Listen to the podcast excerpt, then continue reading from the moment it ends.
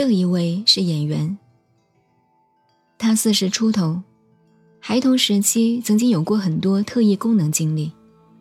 少年时期，他常有偏头痛的毛病，精神混乱和突然的冲动怪异行为。为此，他做过心理治疗，被诊断为分裂性幻想症，但没有住院。二十四岁的时候，他开始用各种方法进修。大约一年以后，他头痛的更厉害了。但是过了几个星期，他的精神混乱和怪异行为就停止了。不到一年时间，他腿部开始震动。这种感觉一直传播到手臂和胸部。几个星期后，这种感觉传播到了颈部、后脑和前额。进修的时候，这种感觉会更明显。有时候，他整个的身体，尤其是手掌，会感觉到热。进修的时候，他会摇动，痉挛，还会焦急。后来。着火周期又发动了。有一次，他进修的时间比较长，他开始对自己的喉部有了新的认识。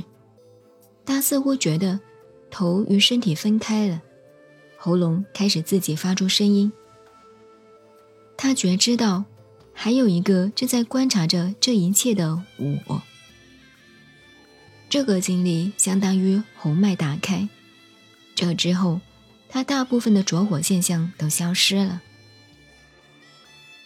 为什么他会觉得自己的头会浮在身体上面，和身体分开呢？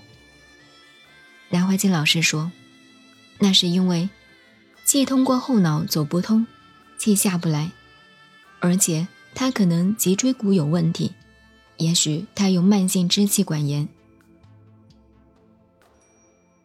之后他进修的时候。一般都很安静、很平和。他说：“通过进修，他的工作效率和满足感都增加了。”讲到这里，作者提到了一位特异功能的英国人，叫曼宁。他小时候会看见东西动，其实他自己没有动，可是他会觉得东西在动。这种情况一直持续到有一天，他发现自己可以不加思索的。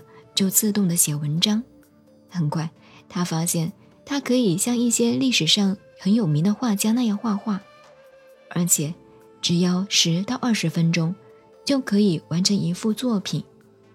后来，他就做了这个工作，他也不再看见东西动了。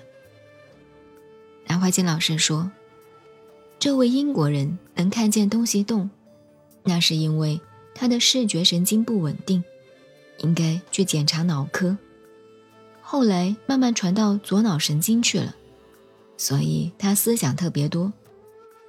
视觉神经反而稳定了，他的思想神经很快，在中国医学上叫做感传。包卓立问：那些动的东西是不是我们平常讲的鬼，还是他的气不对呢？南怀瑾老师说。看见有东西在动，可以说是因为气的原因，但是有的时候确实是有东西在动，要仔细考察才知道到底是什么情况。一般情况下很少真的鬼动，所以中国有句话：“魔从心造，妖由人心。”从为学识来讲，他的这些经历属于独头意识所造的独影镜。如果是带致敬，就可以携带物质了。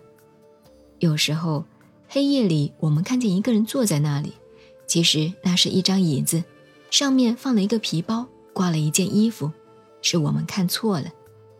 这叫做假带致敬。我们的身体是真带致敬，是阿赖耶识本质所呈现。奥卓利问。有些小孩子听到有人敲门，出去一看，并没有人，这是不是也是他自己气动引起的呢？